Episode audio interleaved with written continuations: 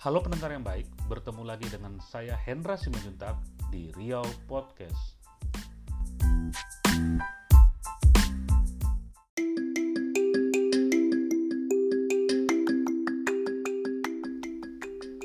Hari ini, tanggal 15 September 2020, saya ingin mengangkat terkait masih terkait dengan eh, pandemi COVID-19 di Provinsi Riau. Nah, pada hari ini kebetulan Pekanbaru mulai menerapkan pembatasan sosial berskala mikro khusus di Kecamatan Tampan. Nah, eh, pembatasan sosial berskala mikro atau PSBM ini digelar hingga tanggal 29 September mendatang, artinya dua minggu dari sekarang. Nah, selama eh, PSBM berlaku, ada aturan-aturan yang diterapkan khusus di Kecamatan Tampan yang kata pemerintah sih tujuannya untuk membuat warga itu lebih banyak ada di rumah. Nah, yang perlu kita telusuri juga sih sebenarnya begini. Apa latar belakang Pemko Pekanbaru menerapkan PSBM hanya di Kecamatan Tampan? Dari informasi yang saya peroleh nih, jumlah kasus COVID yang positif ya di Kecamatan Tampan itu merupakan yang terbesar di Kota Pekanbaru. Ya, dalam beberapa hari ini jumlahnya bisa sekitar 180-an kasus. Nah, ini eh, menjadi perhatian pemerintah Kota Pekanbaru sehingga menetapkan Kecamatan Tampan menjadi daerah yang menerapkan PSBM dalam dua minggu ke depan. Ketika PSBM berlaku, ada sejumlah uh, aturan yang ditegakkan, yang akan ditegakkan oleh pemerintah, termasuk juga sanksi-sanksinya. Kita sudah membahas terkait sanksi uh, denda dan juga sanksi sosial beberapa waktu lalu di podcast sebelumnya. Nah, untuk aturannya itu dalam rentang tanggal 15 sampai 29 September maka eh, di Kecamatan Tampan akan diberlakukan pembatasan tempat kerja di mana aktivitas itu hanya bisa dilakukan eh, mulai dari jam 7 sampai jam 20 00 artinya jam 8 malam. Di mana dari jam 20.00 sampai jam 7 pagi eh, warga Pekanbaru itu atau eh, tempat kerja itu dilarang untuk beraktivitas. Artinya harus tutup ya.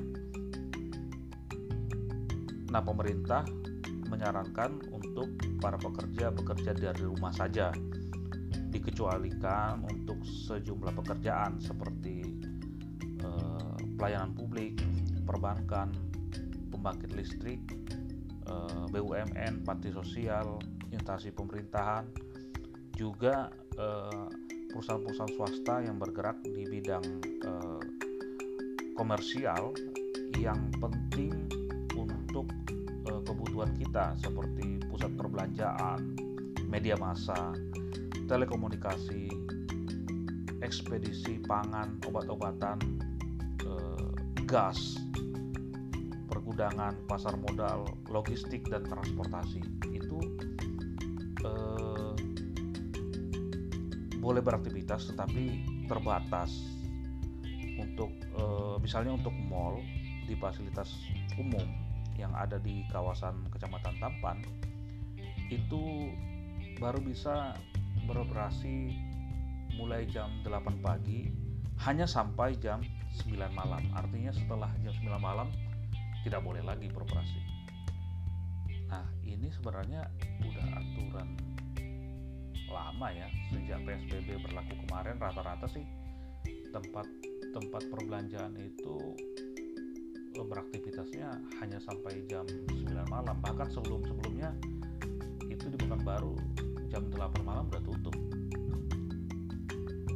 Nah yang membedakannya lagi sih uh, itu tadi uh, aturan penerapan sanksi sosial dan sanksi denda kepada para pelaku usaha maupun perorangan yang melanggar aturan baik itu uh, tidak memakai masker menjaga jarak dan tidak mencuci tangan dan segala macamnya yang diyakini bisa menghindari kita dari virus corona, maka siap-siap untuk dikenai sanksi.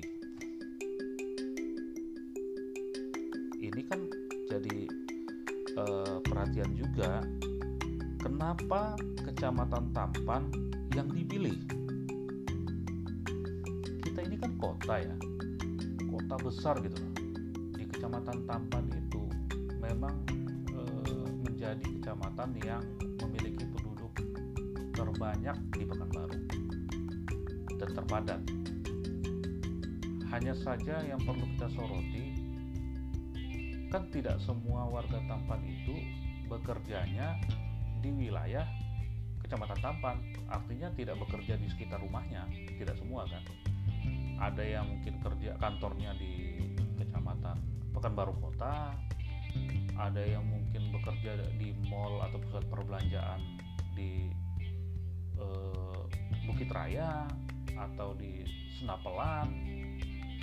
Nah ini kan uh, jadi perhatian karena pusat-pusat perbelanjaan di sana itu tidak terikat dengan aturan PSBM oleh Pemprov Pekanbaru.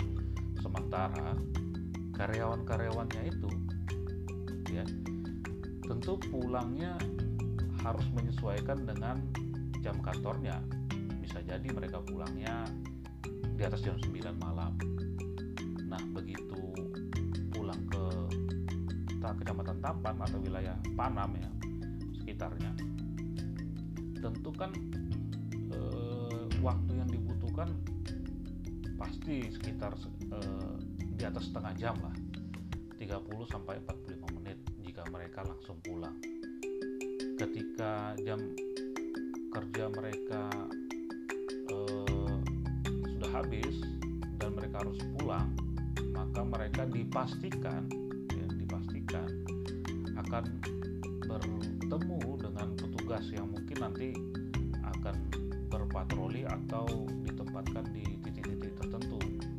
Ya saya kurang tahu juga nih karena eh, saat ini masih pagi dan berlakunya PSBM ini malam, apakah nanti akan dilakukan penutupan ruas jalan seperti PSBB beberapa waktu lalu atau eh, petugas-petugas e, itu hanya patroli saja di wilayah-wilayah tertentu. Nah, kalau patroli saja mungkin ya nggak terlalu masalah ya. Tapi kalau ada penutupan ruas jalan seperti PSBB yang lalu ya ini kan akan jadi masalah. Karena apa? Karena e, warga yang melintas tentu akan dipersulit lagi ya, dipersulit untuk melintas ke wilayahnya atau ke tempat tinggalnya. Seperti PSBB beberapa waktu lalu, kita melihat itu sebenarnya bukan pembatasan orang yang melintas atau menyaring lagi orang-orang yang melintas di jalan itu tetapi lebih kepada penutupan jalan gitu. Jadi memang orang sama sekali tidak bisa lewat jalan itu. Padahal semestinya kan eh, yang menurut saya nih ya yang harus diperhatikan itu adalah orang-orang tetap bisa melintasi ruas jalan tertentu yang dijaga oleh aparat kita dengan catatan ya dia misalnya pulang kerja ya atau ada keperluan mendadak seperti keluarga yang sakit dan segala macamnya. Untuk kondisi-kondisi atau kasus seperti ini mestinya ya mestinya harus tetap bisa melintas dong. Tidak harus mencari jalur alternatif yang tidak ditutup atau tidak dijaga. Nah semestinya begitu artinya kita tetap masih bisa melintas dengan alasan yang tepat bukan untuk uh, sekedar untuk jalan-jalan atau untuk santai-santai cari angin dan segala macamnya. Ya kalau begini-begini ya nggak apa-apa. Dilarang aja untuk uh, melintas. Karena kan uh, bukan hal yang mendesak ya gitu ya dan sebaiknya kalau memang tidak ada kepentingan yang mendesak untuk bekerja atau ada yang sakit dan segala macamnya ya memang harusnya kita di rumah saja untuk menghindari e, tertular virus corona. Satu hal lagi nih yang perlu yang bertanya yang yang yang, menimbulkan pertanyaan di dalam benak saya ya. E, dari 180 sekian kasus positif di Kecamatan Tampan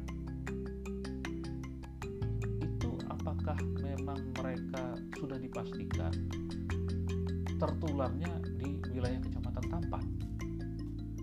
Nah ini kan harusnya jadi eh, bisa bisa terjawab ya, bisa menjawab menjawab hal ini semua ya. Di mana sih mereka tertularnya? Apa memang betul karena mereka beraktivitas di wilayah Kecamatan Tampan akhirnya tertular? Atau karena memang kebetulan saja mereka tinggalnya di Kecamatan Tampan,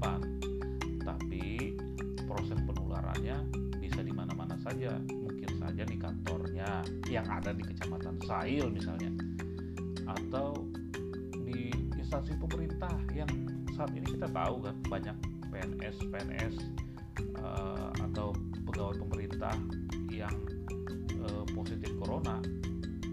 Nah penularan itu kan bisa di, terjadi di sesama mereka ya di, di, di, di wilayah kantornya, bukan di tempat tinggalnya ini juga harus jadi perhatian oleh pemerintah Kota Pekanbaru.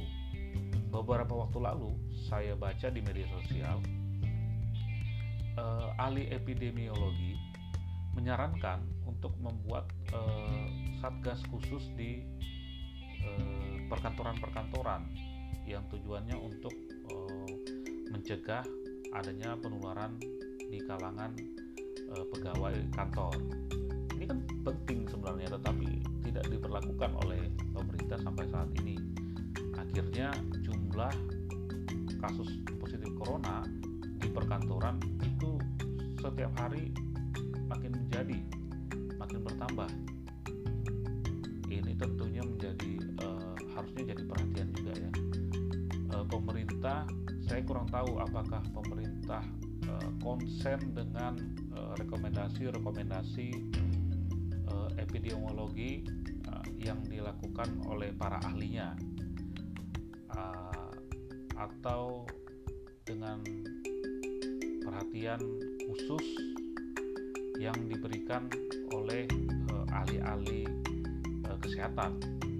Apakah mereka membuat kebijakan dengan uh, mempertimbangkan masukan-masukan dari para ahli? Ya semoga seperti itu ya. Semoga PSBM itu ditetapkan bukan hanya untuk syarat saja karena Pekanbaru ini sudah masuk dalam zona merah.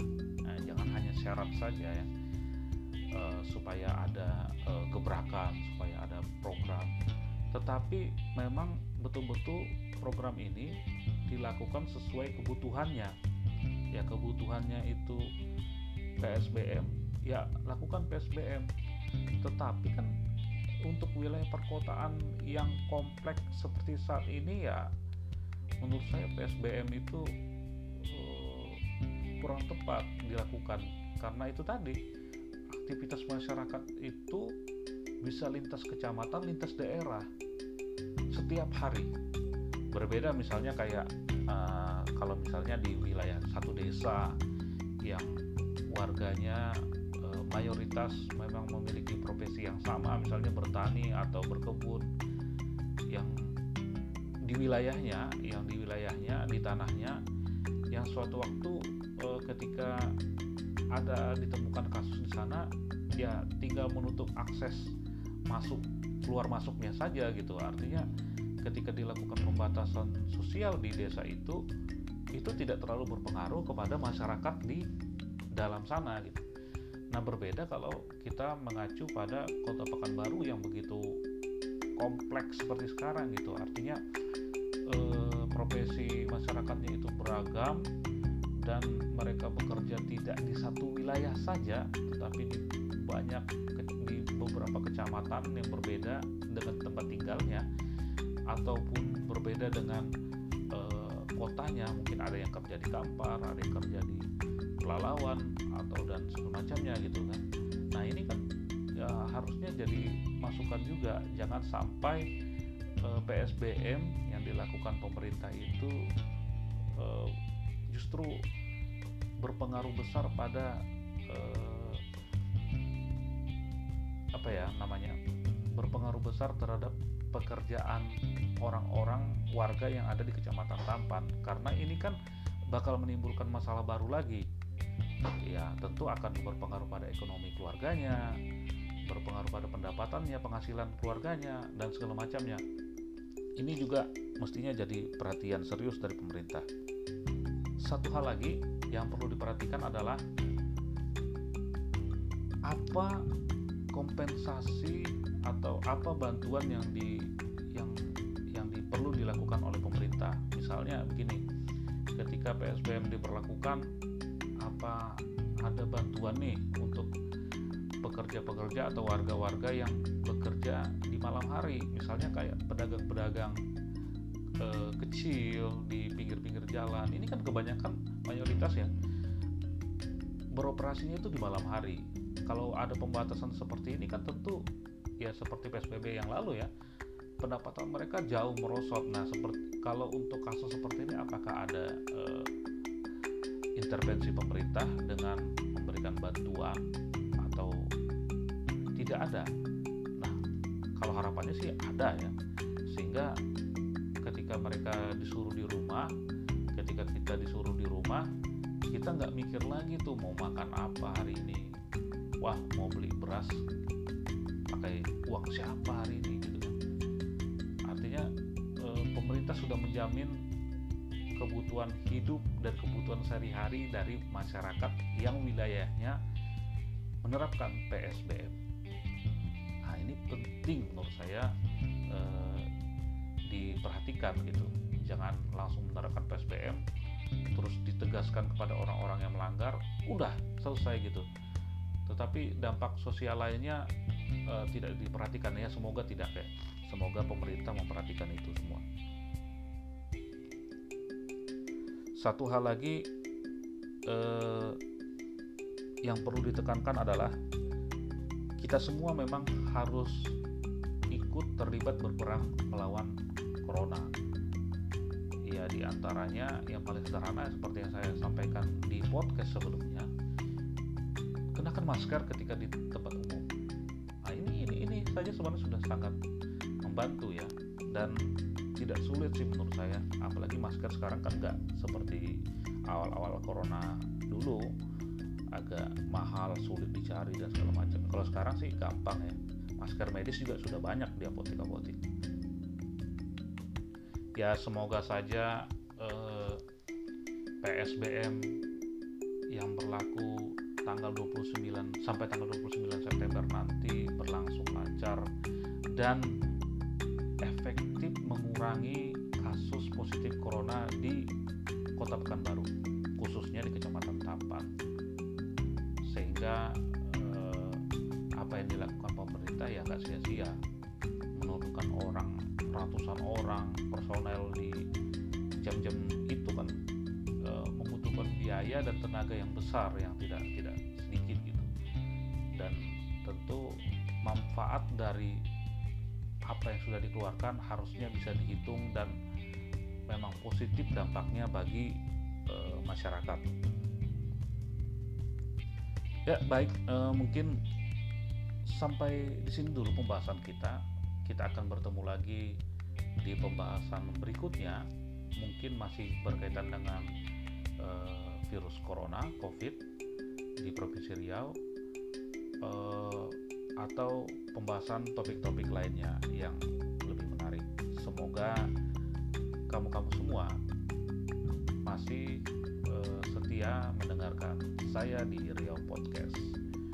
Sampai berjumpa kembali. Sebarkan podcast ini jika berguna dan bermanfaat buat kamu dan orang-orang di sekitar kamu. Salam dari saya, terima kasih.